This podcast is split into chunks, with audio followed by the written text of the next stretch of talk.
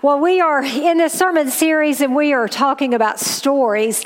And uh, the focus of today is uh, on the stories of Jesus that um, challenge us, and uh, stories that shape us, and stories that sometimes are kind of difficult to to accept, if you will, and figure out how we're going to live this out. So, so how do I? What do I mean by this? Um, there's a story in the book of Acts that. It is one of these stories that every time I read the book of Acts, when I get to this one, it's like, it is disturbing to me. It is shocking to me. Uh, I, every time I read it, I'm like, I, this this makes no sense to me. Uh, Mark and I have had many late night conversations about this story. I've heard sermons preached on this story, but I, I'll give it to you just real quickly, and then we're get, we're going to jump into the words of Jesus. But but in this story, uh, there's a man named Ananias and Sapphira, his wife, and they sell some of their property, and they take a portion of the money to the apostles, and they give that money to the apostles, and they say, basically, here's the total totality of what we got when we sold this property, and we want to give it to the church. Now, what they had done was it was a lie, because they were holding some of the property back for themselves, some of the money back for themselves. And y'all, they dropped dead. I mean, like they died, like they dropped dead. And like Peter, basically, he says, you know, basically, you shouldn't have lied to the Holy Spirit. Now, I don't know why. Every time I read that, I just have the hardest time getting over that. That'd be kind of like Mark and me standing up here uh, during our stewardship campaign, which we're in, and saying, hey, Mark and I, we give ten percent of our income. You should do the same. And then Lisa Patterson, who is our financial director, she's like, well, no, they don't do that. You know, we, we do, actually, we do. But, uh, but anyway, But it, but it was that kind of thing. So so it's kind of shocking to me. But this time when I was reading through the book of Acts, and those of you who are following along with us, you know that we are. That's where we are. I, I saw something that to me, I thought, I don't know why I've missed this every time, because I think I'm just so shocked that Ananias and Sapphira just fall down dead just instantly, that there's something that is even kind of as radical and unusual that, that I've not paid attention to. So I want to read to you uh, from the book of Acts. This happens right before, and then again, we're going to jump over to the words of Jesus. But this is, they're describing the church. They're describing this New Testament church. They're not very old. Um, let me just set the stage. They are comprised of, of Jews and Gentiles, uh, free people, slaves, uh, people who are from the highest echelons of society down to the very lowest. It is multi-ethnic. Now, that right there should be kind of shocking um, in that day and age, as shocking maybe sometimes as it is today. But this is what it says, that all the believers were united in heart and mind, and they felt that what they owned was not their own, so they shared everything they had. It's like they, they felt like, everything that I have is a gift from God. I mean, God has given this to me, and so I want to share it uh, with those in my com- community. The apostles are testifying powerfully to the resurrection of the Lord Jesus. Uh, God's great blessing was on them all. And it says there were no needy people among them, because those who owned land or houses would sell them and bring the money to the apostles and to give to those in need. And all of a sudden, for the first time, I don't know why, but I thought, wait, that should be the shocking part of this story, is that people were selling their land, and then the other thing, they were selling their houses. Now, I don't know about y'all. I'd have a hard time selling my house today and giving one hundred percent of it to the United Methodist Church. I mean, that's just like, where am I going to live? Am I going to get a tent? And I wouldn't even own my backyard to have a tent in. So there was this, this radical generosity, uh, shocking, if you will. And, and I thought, what was it that so shaped these men and women, that that would be kind of how they were living their lives, that there was this there was this complete abandon, and they, if they saw someone in need, they, they wanted to help them out. They didn't close their hearts. Now, I will say, before you just think they all had completely given everything away, I, I do think there is some balance as, as, as the apostles are talking to Ananias and Sapphira. One of the things that he said, he said was, why did you do this? He said, because while the property was still yours, you could choose whether or not you could sell that property and give it to the church.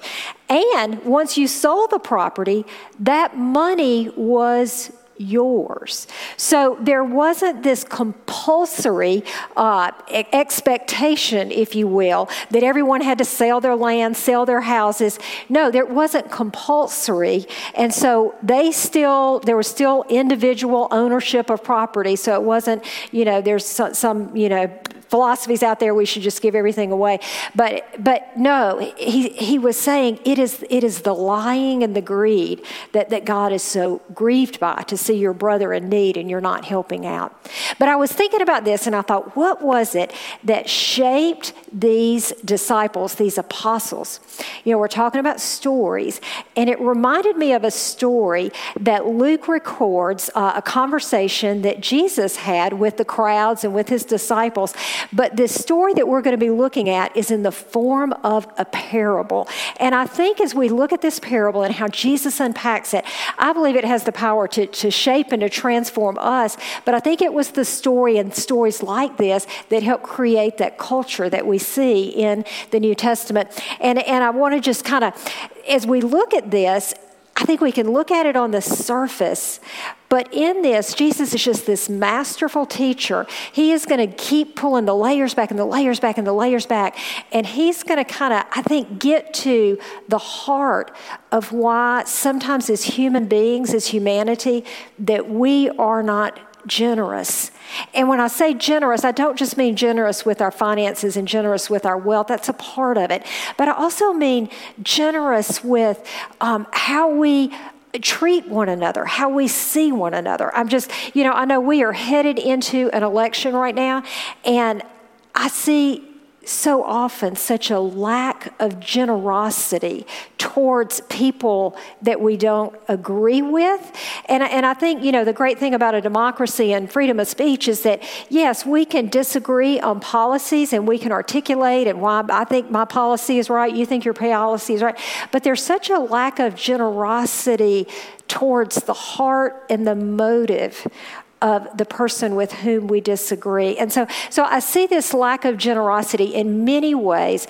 And so I think Jesus is going to help us understand kind of what's at the root, what's underneath that.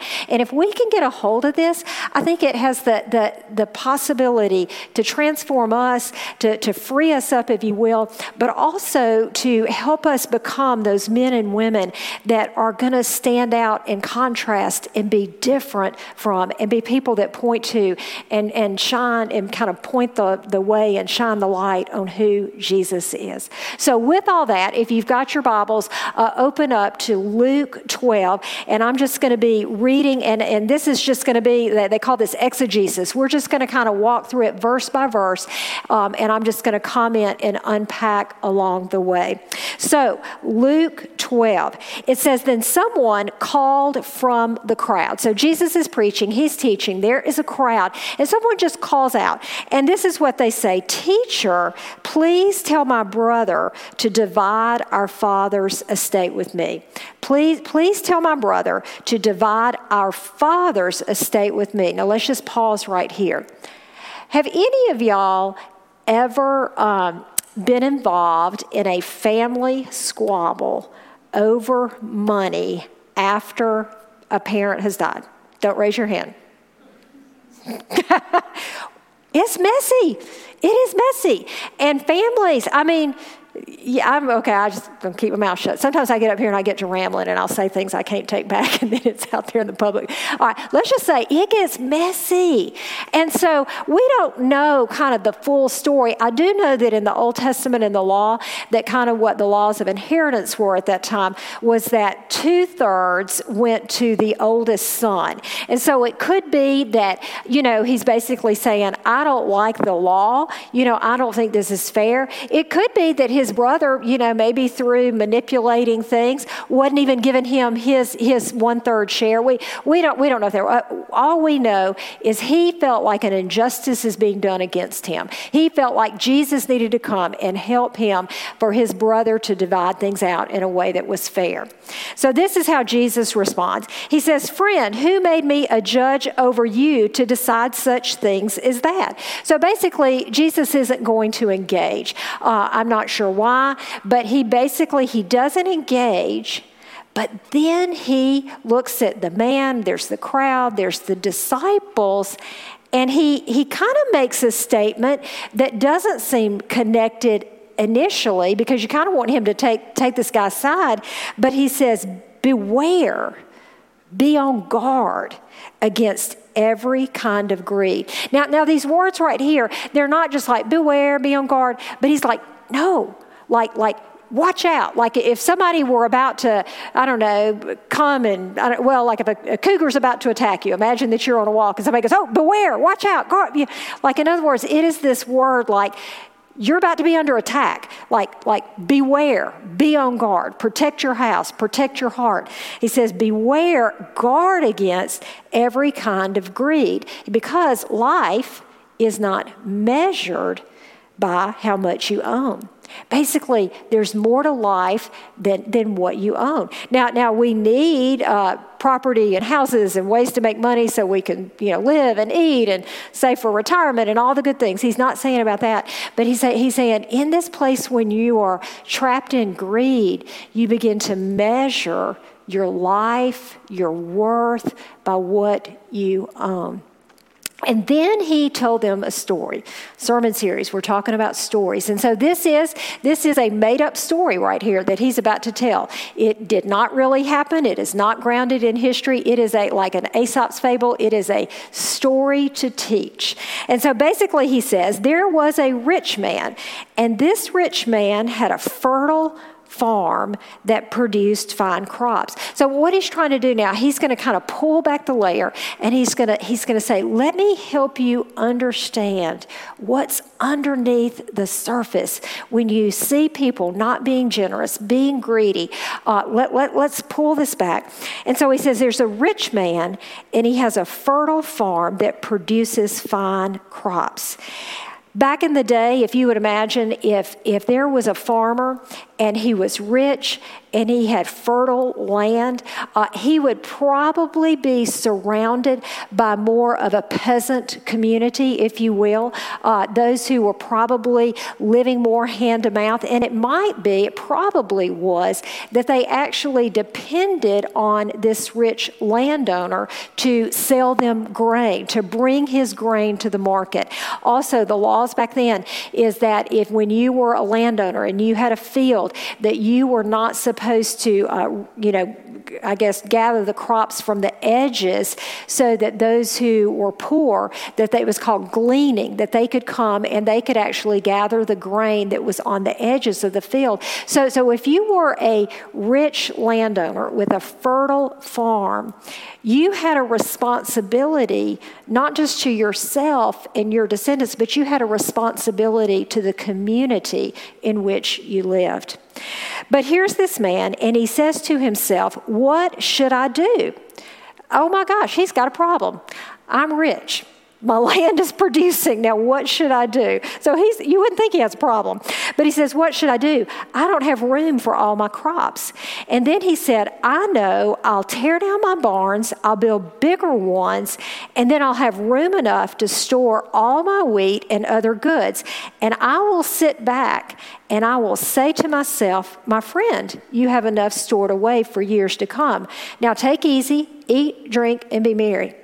Now, some of us would think, well, that's a great plan. He's got a four oh one k. He's got a great retirement system. You know, he's he is basically, he's sixty-five. He's going to get to go on a cruise and go see Europe and do all the fun things. What what a smart businessman.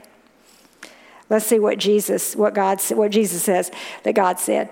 But God said to him, you fool, you will die this very night. Then who will get everything you worked for? Yes, a person is a fool to store up earthly wealth, but not have a rich relationship with God. We've got a couple of things. One, there was this selfishness, but think about this agrarian society. Here was a, a, a piece of land that was rich, it was fertile, it could produce crops to feed people. Basically, he's saying, I'm going to let this land go fallow. I'm not going to plow it. I'm not going to seed it. I'm not going to take care of it. I'm not going to gather it. And the grain that I have, I'm not going to bring it to the market this year. I'm going to withhold. What happens, Econ one oh one, when you with um, when you when there's a, a decrease in supply? Is that right? But there's an increase in demand. You control the market, and, and you're the sole supplier. You know, you got a monopoly. What what is he doing right here to the prices of grain? He's driving them up. He's driving them up. So it's not just, you know, the the the thing that this guy is doing, it's not that he was being wise with his resources, that he was taking care of, you know what I'm saying, he had a good a good retirement plan. But he continued, he wasn't allowing his land to be productive, to care for his neighbor. He had closed his heart. Then Jesus begins to unpack this story. I would have, if I had been Jesus, I probably would have gone pointing my finger with a little bit of self-righteousness, kind of almost the way he does the Pharisees, and go, see, that is so bad. He should not have done that. What a selfish bad, you know, all that. But Jesus doesn't do that. He turns and he looks at his disciples. And this is so clear. These are the same guys that we see in the book of Acts now who are, you know, leading the church, creating the culture. And he said, that is why I tell you, do not worry. Oh, wait, wait, wait. I thought we were talking about greed. We're talking about greed and selfishness and self-centeredness. But now you're talking about worry. And I think Jesus would smile knowingly. Mm-hmm. Because I want to tell you why, why humanity can act in such selfish and greedy ways, and how I want to give you the tools to guard your heart. I want to give you the tools and the insights to protect your heart from every form of greed, because you're going to need this when we jump over to the book of Acts. He says, this is why I tell you, do not worry about everyday life, about whether you'll have enough food to eat or clothes to wear, for life is more than food and your body more than clothing. And then he's going to give them two, two kind of object lessons. He's going to talk about a raven, and he's going to talk about lilies and flowers in the field, just things they could see. But underneath it, he's going to ask them some pretty important questions. He says, look at the ravens. They're not planting or harvesting or storing food in the barns, for God feeds them. And then he says something, and if you're not listening, you'll miss it. He says, and you, Peter, you, John, you, James, you, Andrew, you are more valuable to him than the birds. I think that he would want to just put their faces in his hands and say, you don't have to worry because you are valuable to God. You are valuable. He goes on down and he says, look at the lilies and how they grow. They don't work or make their clothing, yet Solomon in all of his glory was not dressed as beautiful as they are. And then and then he says something else, and if you're not listening, you'll miss it. And it doesn't seem like it has anything in the world to do with greed, but it has everything in the world to do with greed. He says, and if God cares so wonderfully for the flowers, he will certainly care for you. I could just see him if he could take their, their faces in his hands and say, Peter, James, John, Andrew, God cares for you. God cares for you. And he says, don't be concerned about what to eat and what to drink. Don't worry about these things. You know, these things dominate the thoughts of the unbelievers all over the world. Your father, listen, I want to tell you one more thing. Don't miss it. Your father already knows your needs. Your father already knows your needs. And I feel like that there are three lies that we fall prey to when we are trapped in greed.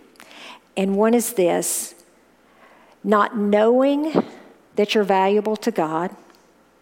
And the second one is not believing that God will care for you. And the third one is not trusting that God sees and knows your needs. And I feel like if we can, if we can deepen our core, if we can believe that God sees, that he cares, that he knows, it frees us up to not measure our lives by our possessions. He goes on and he says this, seek the kingdom of God, everything else will be added to you. And in verse thirty-two, and this is this is what is in your bulletin there, he says, so don't be afraid, little flock. Don't be afraid, little flock. I think that fear of not being seen, of God not loving us, caring us, knowing our needs, that, that fear, that fear is what just grips our heart and is what is so often underneath greed. Uh, John Mark Comer, who is a preacher that I love, uh, that pastor that I follow out in Portland, Oregon, and um, and he said it this way. He said, um, as you read the New Testament, fear is the love killer. And I love that phrase, fear is the love killer. He said, fearful people are not loving people. And he was speaking to the, you know, the current political climate that we're in in his, in his message this past Sunday, but he said, behind most of the outrage and the anger and the polarization that you see online and wherever, he said, behind almost all of it is fear. But perfect love casts out all fear. I think this perfect love, that we are loved, that, that opens up our hearts to love others, is kind of our, our I don't know, it, it breaks us free from trying to hoard and to hold on. It goes on, and, and these are difficult words, and I was speaking to somebody about this before I came up here, on what a hard statement this is. Sell your possessions and give to those in need, and this will store up treasure for you in heaven, and the purses of heaven will never get old or develop. Sell your possessions and give to those in need. Does that mean that I'm just to sell everything I have? Go sell my house, go sell my... I don't think that's what Jesus was saying here. Because you look in the New Testament, he, they told Ananias and Sapphira, he said, the property was yours.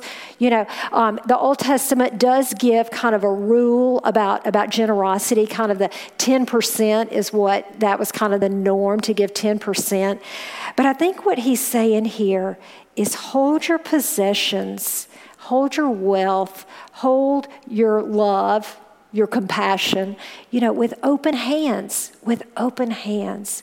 Allowing the Lord to take what you, because it's His, He's given it to you as a gift, and how would you have me use it for your kingdom? I remember having a, just a really interesting conversation with um, a man. I, I called him my big boss. And what I meant by this, I worked for a nonprofit, and my salary was funded by uh, this man's family's foundation. Um, and so, you know, once a month or so, I would go check in with him and talk about the program and kind of what his wishes were. But, but this gentleman was the... Um, I guess the last, the son of a, it was a third generation business. I, I don't want to give too many details because some of you might be able to figure out who it is.